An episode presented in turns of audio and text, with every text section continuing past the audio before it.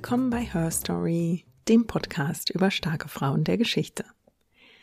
Mein Name ist Jasmin und ich erzähle euch alle zwei Wochen von einer Frau, die einen Platz in den Geschichtsbüchern verdient hätte. Bevor wir heute loslegen, habe ich eine kleine ja, bitte in eigener Sache. Und zwar habe ich Her Story beim Deutschen Podcastpreis ins Rennen geschickt, nämlich für einen der Publikumspreise im Bereich Wissen. Und wenn ihr begeisterte Herstory-HörerInnen seid, dann würde ich mich sehr freuen, wenn ihr eure Stimme für Herstory abgeben würdet. Das geht ziemlich unkompliziert mit nur wenigen Klicks. Entweder ihr tippt deutscher-podcastpreis.de in eure Browser ein, scrollt ein bisschen runter, klickt unter dem Publikumsvoting auf den Button zu den Wissenspodcasts und klickt dann aufs H, um zu Hörstory zu kommen und gebt dann eure Stimme ab. Oder ich mache es euch noch einfacher, ich lege euch den Link in die Show Notes und lenke euch quasi direkt zur Abstimmungsseite, dann braucht ihr nur noch einen Klick. Also ich würde mich wahnsinnig freuen, wenn ihr eure Stimme abgebt für Her Story. Ihr habt noch ein kleines bisschen Zeit. Die Abstimmung im Publikumsvoting läuft nämlich noch bis zum 8. Mai. Aber ich würde ja sagen, äh, lieber nicht aufschieben, lieber direkt abstimmen. Ich erinnere euch aber in der nächsten Folge nochmal dran. Für all diejenigen von euch, die aufs Knöpfchen drücken und ihre Stimme abgeben, ganz, ganz lieben Dank. Ein Dankeschön ist natürlich auch angebracht für eure lieben Nachrichten, die ihr mir so schickt über Twitter, Instagram, per E-Mail für eure Reviews und Sternchenbewertungen, die ihr auf den Podcast-Plattformen eurer Wahl dalasst. Und ähm, natürlich ein ganz, ganz großes, besonderes Dankeschön auch an diejenigen von euch, die Her Story auf Steady unterstützen. Dann lasst uns in die heutige Folge springen. Heute habe ich euch eine Frau mitgebracht, die ein ziemlich großes Programm und ein sehr großes Ziel hatte. Sie wollte nämlich die erste Präsidentin der USA werden. Und da spreche ich nicht von Hillary Clinton, sondern da müssen wir noch ein ganzes Stück weiter zurückgehen, nämlich in das Jahr 1872.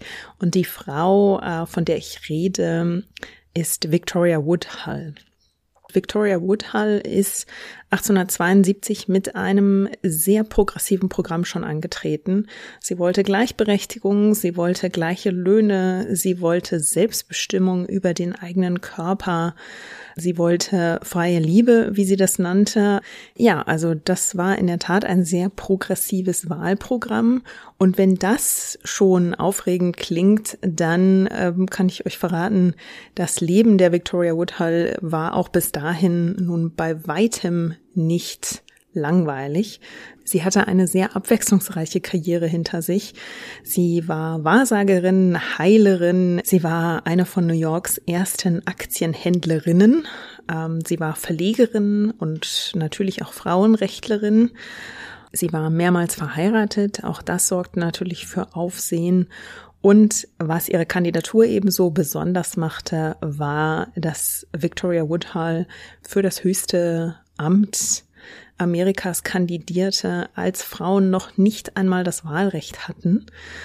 Wäre sie gewählt worden, wäre sie bei Amtsantritt gerade mal 34 Jahre alt gewesen, aber die Verfassung sah ein Mindestalter von 35 Jahren vor für amtierende Präsidenten. Also sie hat einfach alle Regeln, die es gab, ja, ignoriert und trotzdem versucht, einen Pflock für die Frauen und Frauenrechte einzuschlagen. Und wenn das noch nicht aufsehenerregend genug ist, dann kommt noch mit hinzu, dass sie den Wahltag im Gefängnis verbrachte. Und was also hinter diesen turbulenten Entwicklungen steckt, das erzähle ich euch jetzt. Also wir müssen dafür zurück ins Jahr 1838 in den Bundesstaat Ohio. Dort wird Victoria Woodhull als eines von zehn Kindern geboren. Sie wächst in ziemlich ärmlichen Verhältnissen auf. Es ist tatsächlich auch so, dass drei ihrer Geschwister in jungen Jahren sterben und Victoria entwickelt ein sehr enges Band zu ihrer jüngeren Schwester Tennessee, ähm, die sie immer bei ihrem Spitznamen Tenny nennt. Also die beiden Schwestern sind einander sehr, sehr eng verbunden.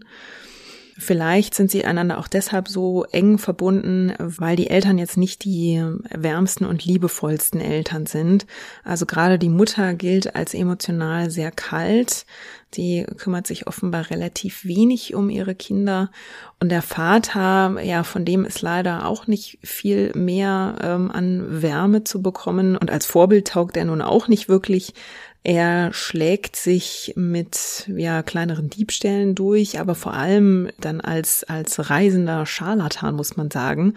Er verkauft nämlich selbst gebraute Medizin, was damals sogar relativ verbreitet ist. Also er ist da wirklich keine Ausnahme. Es gab in Amerika zu dieser Zeit auch eine gewisse Begeisterung für alle möglichen selbstgebrauten Arzneimittel. Also heute spricht man ja auch oft von Snake Oil Salesman. Das stammt aus dieser Zeit und hat damit zu tun, dass es ähm, ja da mal eine regelrechte Bewegung gab.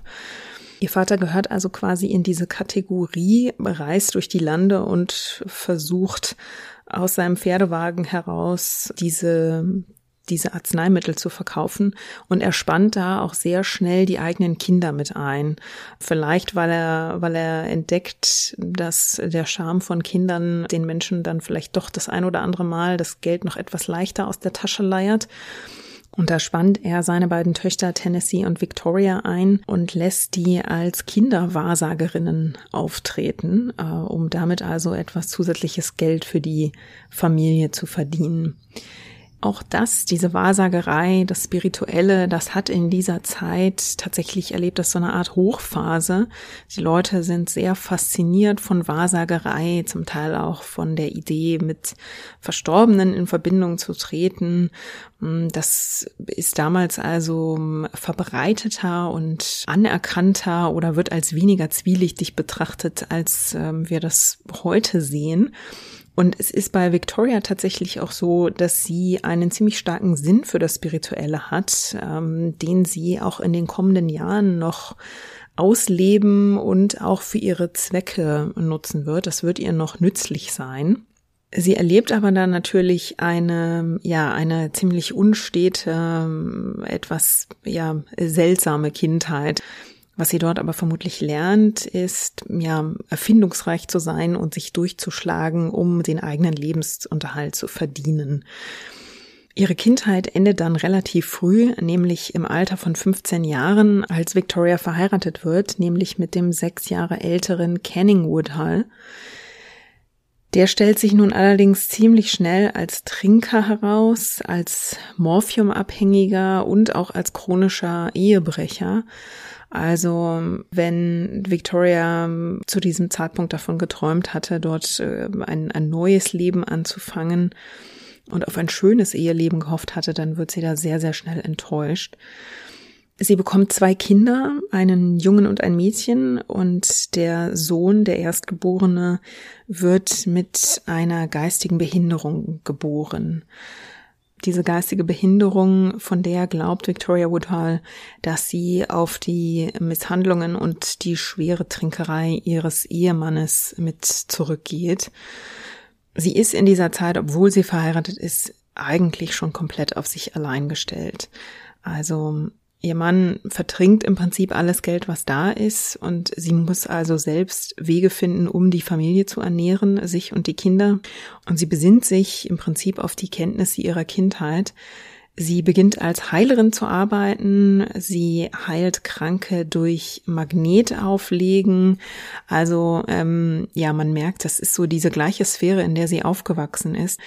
Sie kann das Geld eigentlich gar nicht so schnell heranschaffen, wie ihr Mann es wieder verpulvert. Er nutzt das Geld, um seine Alkoholsucht zu finanzieren oder um seine Geliebten zu beschenken oder auszuhalten. Und so geht das etwas über ein Jahrzehnt, also sie hält es tatsächlich zehn Jahre, ein bisschen über zehn Jahre in dieser Ehe aus. Dann hat sie genug und ihr ist auch egal, dass das einen sozialen Skandal nach sich zieht. sich zu trennen und scheiden zu lassen und dann auch noch alleinerziehend zu sein. Sie trennt sich von ihrem Mann und beginnt also ein, ja, einen neuen Lebensabschnitt. Sie trifft dann einen ähm, früheren Soldaten des Bürgerkriegs, einen Veteranen des Bürgerkriegs, nämlich Colonel James Blood. Der ist ähm, auch ein Anhänger des äh, Spiritismus, in dem Victoria Woodhull sich ja relativ gut auskennt und daraus entsteht dann äh, relativ schnell eine Romanze, die dann in eine Ehe münden wird. Colonel James Blood ist für seine Zeit recht progressiv und interessiert sich für Frauenrechte und die Suffragettenbewegung. Diese Begegnung löst bei Victoria Woodhull etwas aus. Ich glaube, man kann es Neugierde auf Bildung, auf Veränderungen nennen. Sie beginnt ihr bisheriges Leben jetzt mit etwas Distanz zu betrachten und stellt fest, dass diese Lage, diese Situation, in der sie sich befand, als jung verheiratete Frau mit einem Ehemann, von dem sie vermeintlich abhängig war, ähm, der sie schlecht behandelte und dem gegenüber sie kaum Rechte hatte. Sie beginnt dieses ähm, nicht mehr nur ihre individuelle Situation zu sehen, sondern sie beginnt zu sehen, dass das ein ja ein ein gesellschaftliches System ist, das Frauen in eine bestimmte Rolle drängt und zwingt. Und da beginnt für sie so eine Art Entdeckungsreise und ein Umdenken, das sie mehr und mehr zur Aktivistin werden lässt. Der Colonel und Victoria Woodhull heiraten dann 1865 und die beiden ziehen zusammen mit Victorias Schwester Tennessee aus der Provinz in die Großstadt New York. Und dort führen die beiden Schwestern fort, was sie als Kinder schon getan haben. Sie arbeiten wieder als Medien und bieten also an, den Kontakt zu Verstorbenen aufzunehmen. Sie sind damit relativ erfolgreich. Ich habe ja gesagt, das ist so eine Art Trend zu dieser Zeit, ähm, den auch die Reichen und Mächtigen mitmachen. Und so kommen sie in Kontakt mit Cornelius Vanderbilt, einem der großen Magnaten, einem der großen Industriellen dieser Zeit. Ähm, Vanderbilt ist Eisenbahnmagnat, hat da also seinen Wohlstand mitgemacht und Cornelius Vanderbilt möchte Kontakt zu seiner verstorbenen Mutter aufnehmen. Daraus entsteht eine sehr enge Verbindung zwischen den dreien, die eine, ja, in eine Freundschaft mündet. Und die soll so eng und innig gewesen sein, dass New York also sehr schnell ins ins Plaudern kam und man Vanderbilt und Victoria Woodhull eine Affäre sogar nachsagte. Es gibt da verschiedene Positionen zu. Ähm, die Journalistin und Autorin Myra McPherson, die über Victoria Woodhull und Tennessee Claflin ein Buch geschrieben hat, die glaubt, dass es tatsächlich Tennessee war, die eine Verbindung mit Vanderbilt eingegangen ist. In jedem Fall waren die drei durch diese enge Beziehung Stadtgespräch. Zu dieser engen Beziehung gehörte eine Abmachung, bei der man merkt, dass die beiden Schwestern ein Gespür fürs Geschäftliche hatten. Und zwar investierte Cornelius Vanderbilt wie viele in seiner Zeit an der Börse. Das war damals auch ein ziemlicher Hype und ließ sich tatsächlich von Tennessee Claflin und Victoria Woodhull die Börsenkurse vorhersagen. Und im Gegenzug handelten die beiden mit ihm aus, dass er sie an den Gewinnen beteiligen sollte. Das, ja, das stellte sich als eine sehr, sehr schlaue Abmachung heraus, denn die beiden Schwestern konnten durch diesen Deal mit Cornelius Vanderbilt ein hübsches Sümmchen anhäufen und lebten also bald in einem, ja, moderaten Wohlstand. Sie bekamen so viel Geld zusammen, dass sie sich ähm, damit in ein neues Abenteuer stürzten, das auch direkt wieder zum Stadtgespräch wurde, denn die beiden eröffneten ein Büro an der New Yorker Börse. Und so wurden Victoria Woodhull und Tennessee Claflin die ersten weiblichen Broker an der Wall Street. Das war also eine totale Sensation. Das waren zwei Aktienhändlerinnen. Das war ein Unternehmen, das von zwei Frauen geführt wurde. Also ein sehr unabhängiges äh, Dasein, das die beiden dort führten. Dann natürlich noch die Verbindung zu Vanderbilt. Man kann sich vorstellen, dass die ganze New Yorker Oberschicht sich die Köpfe verdrehte und äh, die Münder äh, fusselig redete und die Ohren heiß schwätzte über diese beiden Schwestern.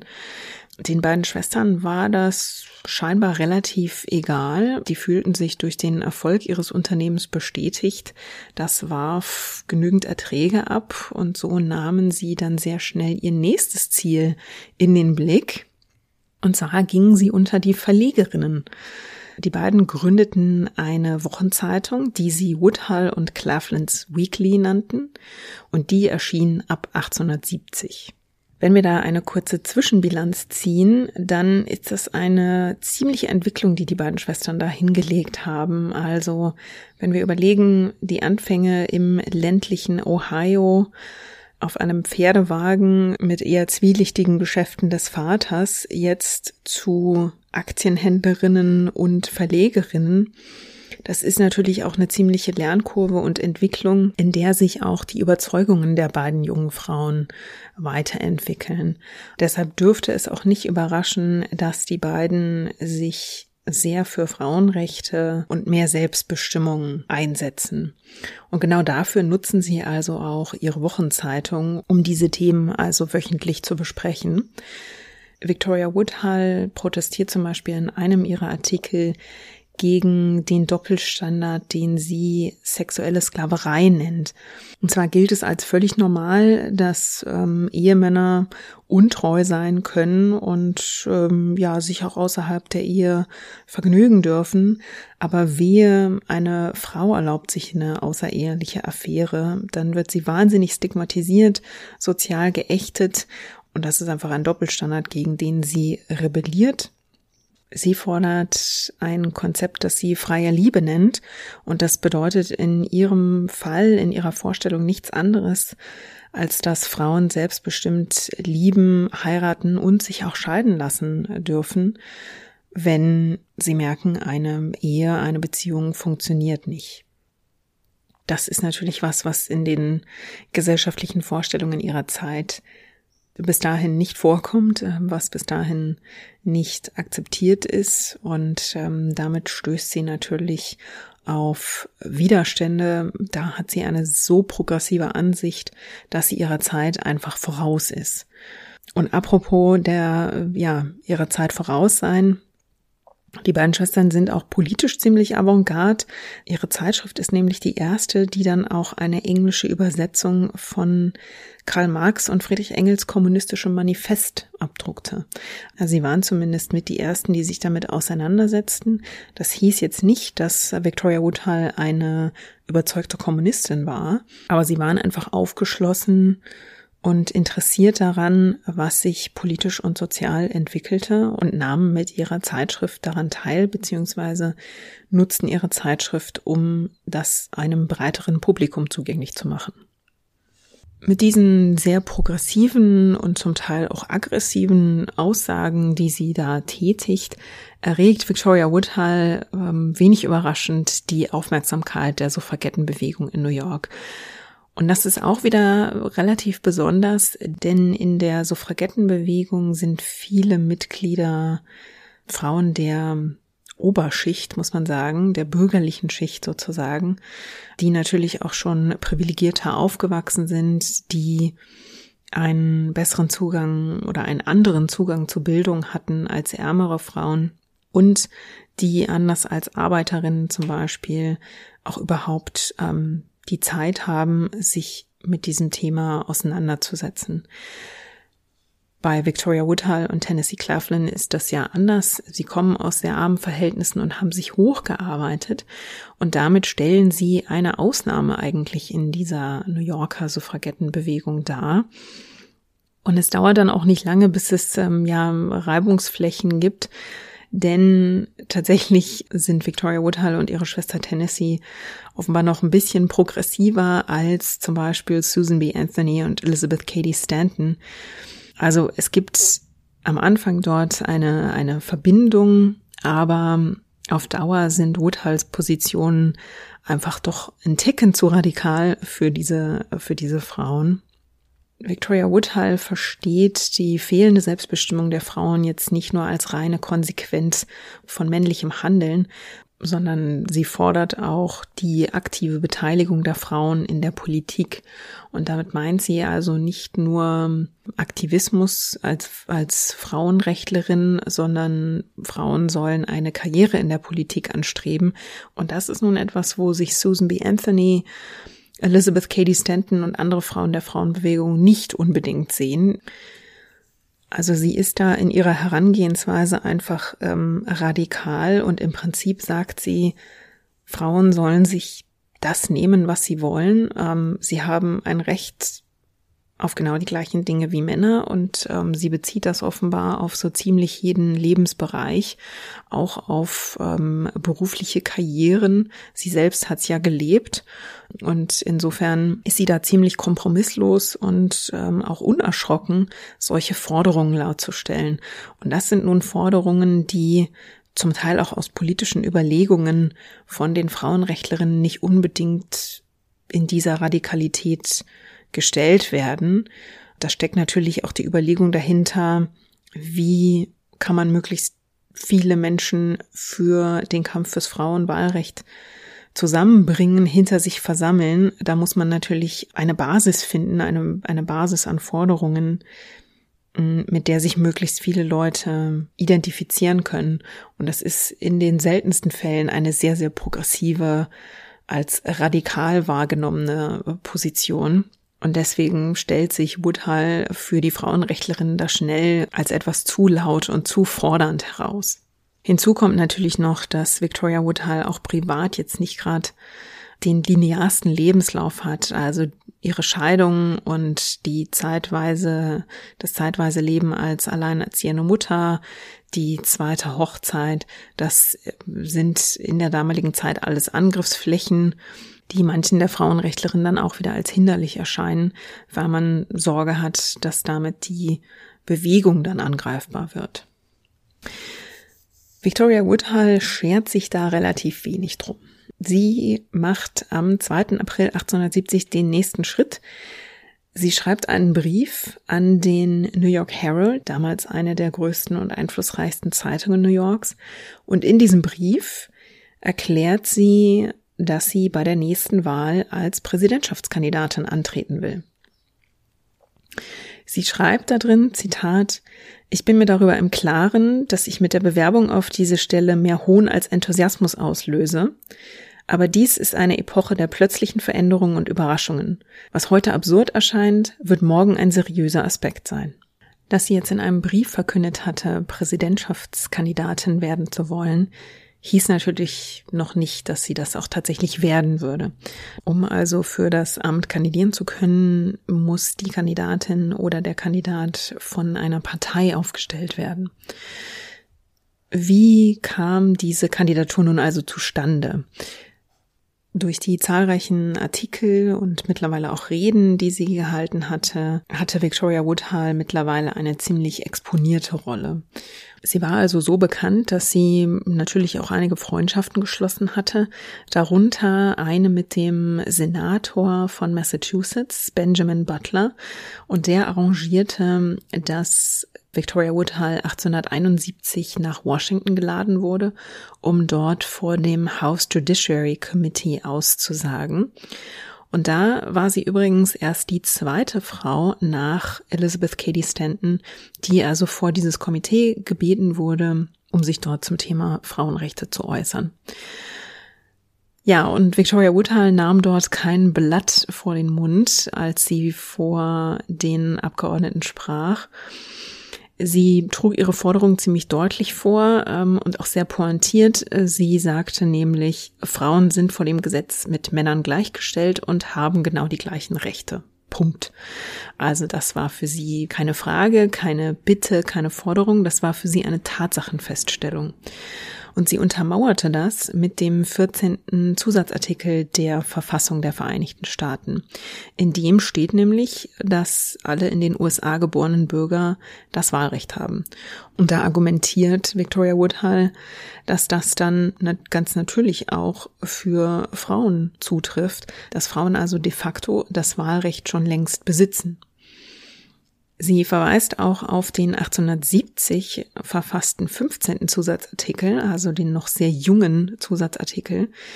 Das war der Zusatzartikel, der nach dem erst vor kurzem beendeten amerikanischen Bürgerkrieg Schwarzen das Wahlrecht zuspricht, egal ob sie früher versklavt waren oder nicht. Und interessant ist, dass Victoria Woodhull hier eine, auch einen Argumentationsstrang aufmacht und sagt, dieser Zusatzartikel ist auch relevant für Frauen. Woodhull argumentiert, dass auch Frauen in einer Art Sklaverei und Dienerschaft leben. Und das ist insofern sehr beeindruckend, weil sie hier verschiedene Arten der Diskriminierung erkennt, verwebt, äh, thematisiert und daraus also Forderungen ableitet. Das ist für ihre Zeit also wahnsinnig progressiv. Ja, und ihre ähm, Aussage vor diesem House Judiciary Committee beendet sie dann auch damit, dass sie den Abgeordneten ganz trocken auf den Kopf zusagt, wenn der Kongress also sich weigert und den Frauen nicht gibt, was sie wollen, sprich das Wahlrecht, dann gibt's eigentlich nur noch eine Lösung und sie sagt dann, What is there left for women to do but to become the mothers of the future government? Also, ja, dass Frauen sich an die Spitze der künftigen Regierung stellen. Und da interessiert es sie herzlich wenig, dass sie selbst nicht wählen darf. Sie stellt sich einfach zur Wahl auf, ist dann ihre Überlegung. Die Abgeordneten lassen sich von Victoria Woodhulls Worten wenig überraschend wenig beeindrucken. Trotzdem ist dieser Auftritt aber ja eigentlich ein großer Erfolg für Victoria Woodhull, denn die Zeitungen der Stadt berichten natürlich darüber und eine davon bringt sogar einen ganzseitigen Artikel, in dem also ihre, ihre Aussage detailliert wiedergegeben wird. Und das bringt ihr natürlich wahnsinnig viel Aufmerksamkeit.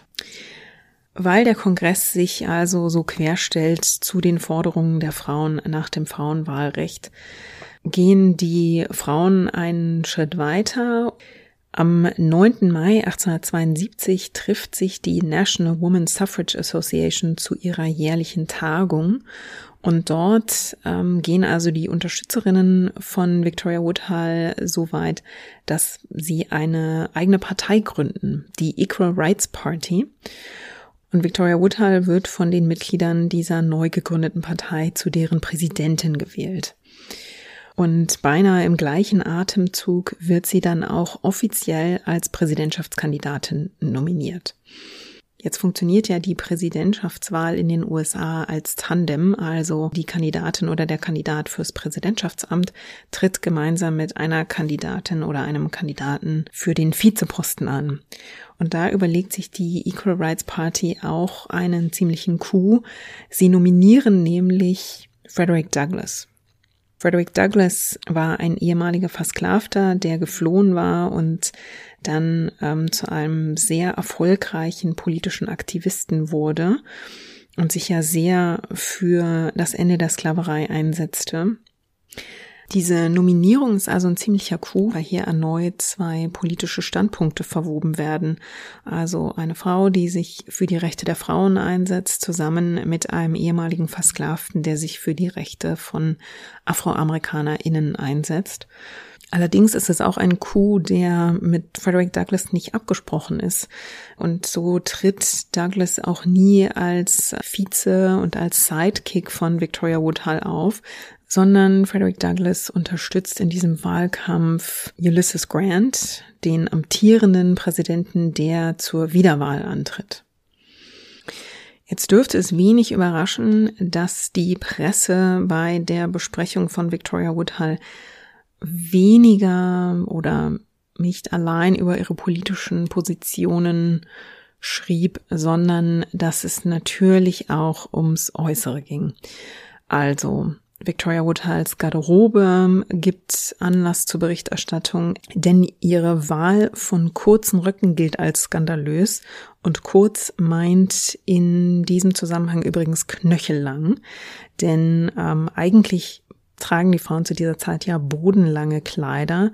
Nun haben die den Nachteil, dass man mit denen unfreiwillig ständig den Boden wischt und natürlich bei schlechtem Wetter in der Straße auch wirklich ähm, ja jede Pfütze, jeden jeden Dreck auf dem Bordstein oder auf der Straße ähm, mitnimmt. Man also am Saum nicht nur furchtbar schmutziges, sondern wenn es regnet, natürlich auch ein nasses und schweres Kleid mit sich rumschleppt. Nun war die Kleidung damals sowieso schon nicht besonders leicht. Und Victoria Woodhull fand das einfach wahnsinnig unpraktisch und ließ ihre Kleider und Röcke deshalb auf Knöchellänge kürzen, um also nicht mehr ständig durch Matsch und Nässe zu warten. Und das war offenbar schon genug, um ja die Presse und auch natürlich ihre Gegnerinnen und Gegner in Wallung zu bringen. Sie wird zum Beispiel auch Gegenstand von Karikaturen. Der deutsch-amerikanische Zeichner Thomas Nest veröffentlicht damals eine Karikatur von Victoria Woodhull, die sie mit Flügeln und Teufelshörnern zeigt und auf der sie als Miss Satan erscheint. Also ihr bleibt kein politischer Angriff erspart. Es äh, nimmt auch damals schon sehr gehässige, sehr feindliche Formen an, ähm, weil da eine Frau auftritt und wagt, Forderungen zu stellen, die ja ihrer äh, einem Großteil ihrer Mitbürgerinnen zu dieser Zeit ja einfach viel zu weit gehen und deren Rollenbild und ähm, Selbstverständnis offenbar so auf den Kopf stellen, dass sie sich davon bedroht fühlen. Das ist ein Phänomen, das nicht nur in der amerikanischen Presse auftaucht, sondern auch bis nach Deutschland schwappt. In der deutschen Zeitschrift Die Gartenlaube erscheint 1872 ein Artikel vom Schriftsteller Otto von Corwin. Und der ist überschrieben mit der Überschrift Victoria Woodhull, der größte Humbug Amerikas. Also auch in Deutschland hatte man über sie etwas zu sagen und in dem Fall nichts besonders Gutes. Corbyn schrieb da einen ziemlich langen Artikel, in dem er mit fragwürdigen und abschätzigen Urteilen nicht unbedingt spart, sowohl über die amerikanische Kultur als auch über ähm, ja Victoria Woodhull. Er beschreibt ihr bisheriges Leben und äh, das scheint an der einen oder anderen Stelle ziemlich angereichert mit Gerüchten. Das heißt also, diese, diese Frau, die da in Amerika so von sich reden machte, die ähm, brachte also auch das Blut so mancher männlicher Schreiber, äh, sogar in Deutschland, in Wallung. Jetzt waren ihre Gegnerinnen und Gegner nicht die einzigen, die zur Feder griffen, sondern auch Victoria Woodhull nutzte Zeitungsartikel, um sich sehr deutlich zu äußern und vor allem auch gegen, um gegen ihre WidersacherInnen vorzugehen. Victoria Woodhull und ihre Schwester Tennessee Claflin betrieben ja immer noch ihre, ihre Zeitschrift. Und in der erschien dann ein Artikel, der eine Fehde befeuerte mit einer anderen sehr bekannten Frau dieser Zeit, nämlich mit Harriet Beecher Stowe. Harriet Beecher Stowe ist ja die Autorin des Antisklavereibuchs Onkel Toms Hütte das nach der Veröffentlichung großes Interesse fand und ein absoluter Bestseller war und natürlich auch bis heute ein sehr oft gelesenes, wichtiges Buch ist. Mit dieser Veröffentlichung hatte Harriet Beecher Stowe es geschafft, ein Schlaglicht auf die, auf das Leid der Versklavten zu werfen und es half damals wirklich, um äh, mehr Befürworterinnen und Befürworter für die Abschaffung der Sklaverei zu mobilisieren. Und damit hatte Harriet Beecher Stowe die Aufmerksamkeit von Frauenrechtlerinnen erregt, die wollten Harriet Beecher Stowe nämlich überreden, ein Buch oder einen Fortsetzungsroman zu schreiben, der sich mit dem Frauenwahlrecht und mit, mit der Gleichstellung und Gleichberechtigung von Frauen beschäftigte. Die Hoffnung war, dass das die gleiche Wirkung entfalten würde wie der Erfolg von Onkel Toms Hütte. Und die Frauenrechtlerinnen, also ähm, Elizabeth Cady Stanton und Susan B. Anthony, die rechneten sich da zunächst auch Erfolge aus, denn Harriet Beecher Stowes Schwestern Catherine und Isabella waren beide auch aktiv in der Frauenbewegung, engagierten sich fürs Frauenwahlrecht. Insofern hoffte man sich also eine Zusammenarbeit mit Harriet Beecher Stowe. Nun war Harriet Beecher Stowe dem Kampf für Frauenrechte prinzipiell auch nicht abgeneigt, aber Harriet Beecher Stowe war sehr, sehr religiös erzogen worden und war zeitlebens streng, streng gläubig und ihrer religiösen Überzeugungen folgend fand Harriet Beecher Stowe, dass Frauen mit ihren Rechten jetzt nicht unbedingt in die Politik gehen sollten und laut auftreten sollten, sondern sie sollten einen positiven Einfluss auf die öffentliche Moral nehmen, ähm, auf die Bildung. Also sie, sie gehörte zu den Frauen, die was ja damals eine weit verbreitete Überzeugung war, die eben glaubten, Frauen seien sehr gut für Erziehung, für Soziale, für Care-Arbeit, äh, wie wir das heute nennen würden, sind also im häuslichen, sind schon für diese Rolle im häuslichen berufen und sollten dort ihre Wirkung entfalten und auf diese Ziele hinarbeiten. Und dieses Frauenbild, das passte natürlich überhaupt nicht zusammen mit einer Victoria Woodhull, die sehr unabhängig auftrat, die geschieden war, die zeitweise alleinerziehend war, die mit ihren, mit ihren Jobs in neue Sphären vorgedrungen war, die sich also sehr lautstark in diese Männerwelt drängte. Das war etwas, was Harriet Beecher Stowe sehr unangenehm fand. Und es fand sie so abschreckend und auch moralisch fragwürdig, dass sie Victoria Woodhull dafür moralisch verurteilte. Und sie tat es auf eine ziemlich öffentliche Art, denn Victoria Woodhull wurde eine Figur in einem von Harriet Beecher Stowes Romanen, nämlich im Roman My Wife and I, der 1871 erschien. Dort gibt es eine Figur namens Audacia Danger Eyes, die ganz eindeutig nach Victoria Woodhull gestaltet ist, so, beziehungsweise für die Woodhull als Vorbild diente. Und es ist in dem Fall nicht positiv gemeint, denn das ist eine Frau, die Männer unter ihren Einfluss bringt, die Männer ausnutzt und für ihre Zwecke benutzt und so wie ähm, Harriet Beecher Stowe das in ihrem Roman darstellt, ist sie einfach keine sympathische Figur, mit der man sich identifizieren könnte. Ja, diese recht offenkundige Abneigung, die da quasi schwarz auf weiß in Romanform erscheint, die hat Victoria Woodhull sicherlich nicht kalt gelassen. Kompliziert wurde das Ganze nämlich noch dadurch, dass Victoria Woodhull zeitweilig mit Henry Ward Beecher befreundet war, dem Bruder von Harriet Beecher Stowe der war Prediger. Und die beiden hatten sich zunächst über ihre sozialen Ziele angenähert, ähm, verfolgten da eigentlich gleiche Ziele. Dann aber, als es wieder um die, ja, um die Moral ging, da kam man also einfach nicht komplett zusammen, vor allem, weil Victoria Woodhull auch relativ schnell feststellte, dass der gute Henry Ward Beecher auch ja selbst einen ordentlichen Doppelstandard pflegte ähm, und von der Kanzel Moral predigte, die ihn selbst herzlich wenig interessierte. Henry Ward Beecher hatte nämlich eine Affäre mit einem verheirateten Mitglied aus seiner Gemeinde und das nun also einerseits Henry Ward Beecher moralische Standards predigte, die er selbst nicht einhielt, und zum anderen seine Schwester von einem relativ hohen religiösen Ross, Victoria Woodhull, verurteilte.